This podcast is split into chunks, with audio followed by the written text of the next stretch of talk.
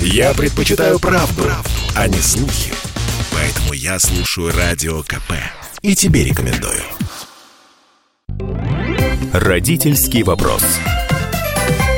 Дорогие друзья, меня зовут Дарья Завгородняя, и обсуждаем мы сегодня профориентацию в творческих профессиях. Мало родиться творческим ребенком, нужно еще раскрыться, учесть свои способности в профессиональной ориентации. А поговорим мы об этом с Татьяной Аникиной, генеральным директором продюсерского центра «Эколь», и Ольгой Юрковой, руководителем Центра социальных и благотворительных программ МТС. Здравствуйте, друзья. Здравствуйте. Первый у меня вопрос, наверное, связан с тем, как сегодня вообще устроено образование и подготовка творческих детей, как к ним подходить, с чего начинать, как родителю к этому подступиться. Люди смотрят на своих детей, пытаются у них найти какие-то, обнаружить способности. В общем, с чего начать? Я считаю, что, в принципе, любому ребенку необходимо хотя бы в детстве э, заниматься каким-то творческим направлением. Это в первую очередь, э, чтобы ребенок э, во взрослом периоде, в подростковом, мог иметь какую-то такую для себя отдушину. Даже если он не идет дальше по творческому пути, ушел в математику или в IT какие-то технологии, то творчество всегда помогает просто ну, избавиться от плохого настроения, выплеснуть свои эмоции. Это такая общая история, э, которой бы я советовала придерживаться. С детства обязательно отдавать э, ребят в какие-то творческие кружки это своего рода психоэмоциональная разгрузка. Но это мы говорим в общем, да, а если уже брать а, какие-то конкретные моменты, то желательно а, родителям протестировать своего ребенка и посмотреть, э, к чему тяга, да, рисование или, опять же, танцы, музыка. И, конечно, а, помочь ему направить, э, куда-то отдать. Существует такое сейчас понятие, как продюсерские центры для развития детей. Довольно понятие новое для России. А что такое эти продюсерские центры и когда отдавать туда ребенка? Потому что в кружок-то мы отдадим, но угу. кружок, он часто ну, не да, вполне э, годится. У нас э, в стране не так развито вообще понимание продюсерских, детских продюсерских центров, нежели так, как в Америке целая индустрия. Да? Когда ты пришел, по кастингу попал, и дальше ты, тебе открыты все двери и в кино, там и мюзиклы, и ты можешь стать певцом уже с подросткового периода. У нас немножко как бы другая культура. А что такое продюсерский центр в отличие от кружка?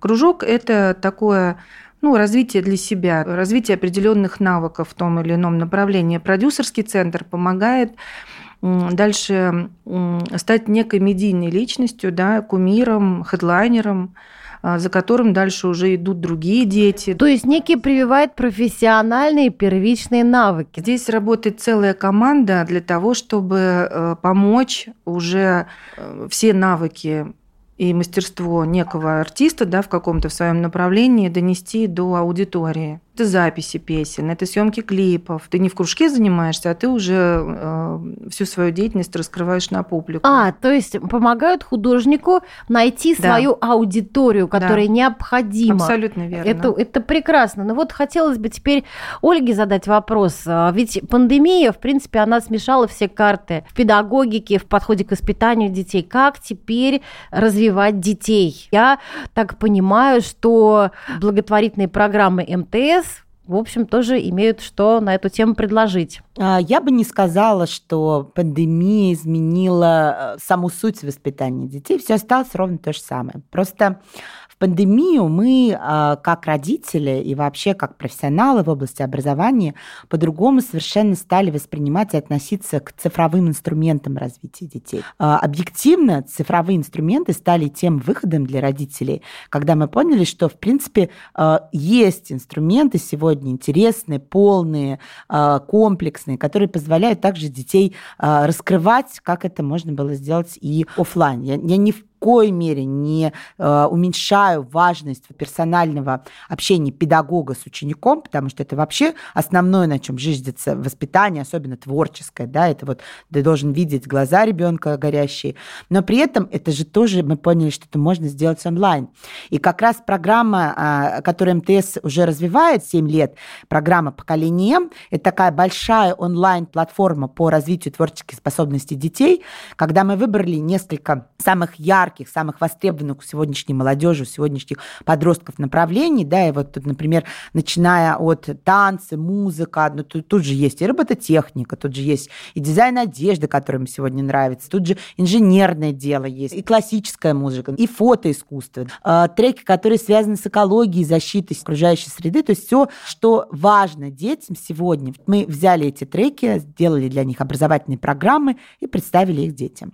И как выяснилось, обучать онлайн не просто можно, а можно очень даже эффективно, потому что с нами сейчас вместе больше 250 мастеров проекта. Это наши партнеры, уважаемые творческие объединения, студии, продюсерские центры, которые а, помогают нам работать с ребятами, которые вкладывают свою душу, свои усилия, свои ресурсы, конкретно общаясь вот с ребятами из небольших регионов страны. Своим проектом показываем, что сегодня для того, чтобы развиваться, ребенку, кроме желания и доступа в интернет, причем по любой технологии, на любом девайсе, на любом, там, на смартфоне, на планшете, на компьютере, вот кроме этих двух составляющих ему, по сути, ничего не требуется, потому что вот так цифровой мир поменял спектр возможностей для нас, как для родителей, это большой плюс. Такие возможности появились, мы их протестировали, поняли их эффективность, реально эффективно, потому что у нас очень много историй успеха, ребят, которые в наш проект пришли, и сегодня про них знает, ну, без преувеличения вся страна, и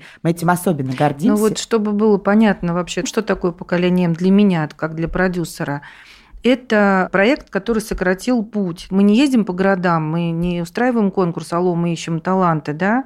А мы зашли в интернет, мы отобрали работы в течение года, выявили самых ярких ребят, которые конкретно, а, конечно, в своем городе занимаются обязательно, да, чего-то же все равно добиваются, да, и дальше они уже могут загрузить э, какую-то свою работу. И тогда мы выявляем прям самых-самых ярких. У нас есть эм, просто грандиозные успехи уже, когда ну, реально чудеса происходят. Иван Кургалин, э, Великий Новгород. Ваня подал, по-моему, в 13 лет э, заявку как раз подходил момент, у нас подведение итогов в конце года. Ближе к финалу как раз его заявка поступила.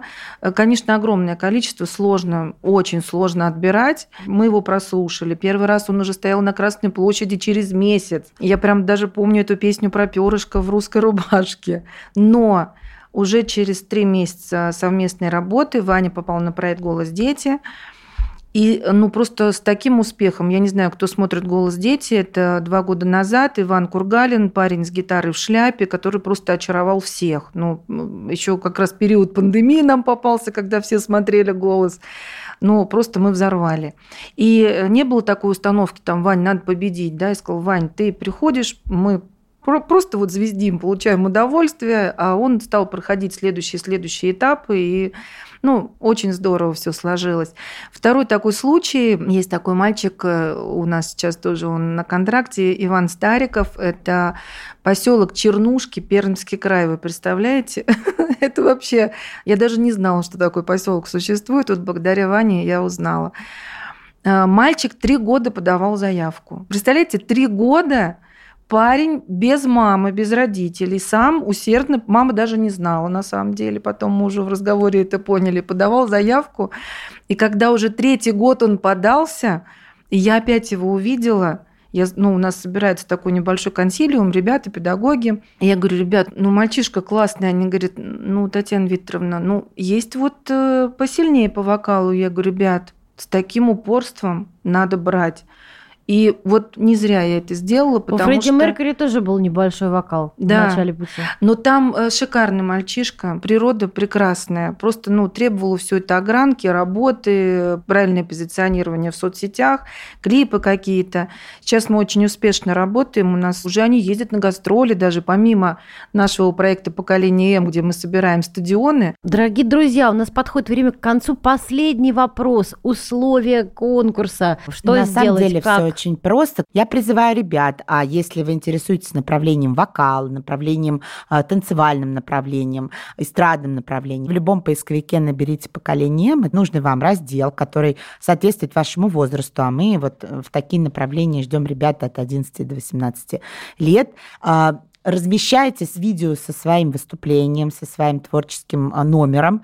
А, мы смотрим его. Перед тем, как записать выступление с вашим творческим номером, я бы очень рекомендовала посмотреть мастер-классы, которые на сайте представлены. Они помогают сделать свой номер действительно незабываемым. Они бесплатные совершенно бесплатный. Это смысл проекта. Вот все мастера в рамках проекта по всем творческим направлениям работают совершенно бесплатно. Поэтому смотрите обучающие видео, записывайте свои творческие номера, выкладывайте их на поколение М, и э, Татьяна вместе с ее командой да. отсмотрит. И я уверена, что Россия сильна талантами, особенно Россия сильна талантами в глубинке, поэтому я уверена, что благодаря этому проекту зажжется еще не одна звездочка, которая в перспективе. Да, друзья, мы очень ждем вас в разделе, вот особенно я вас жду в разделе Суперхит и в разделе Дэнс. Мы ждем прям новую звезду и, и в тур.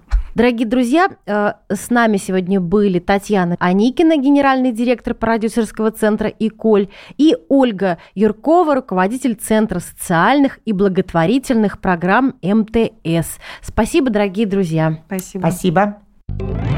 Родительский вопрос.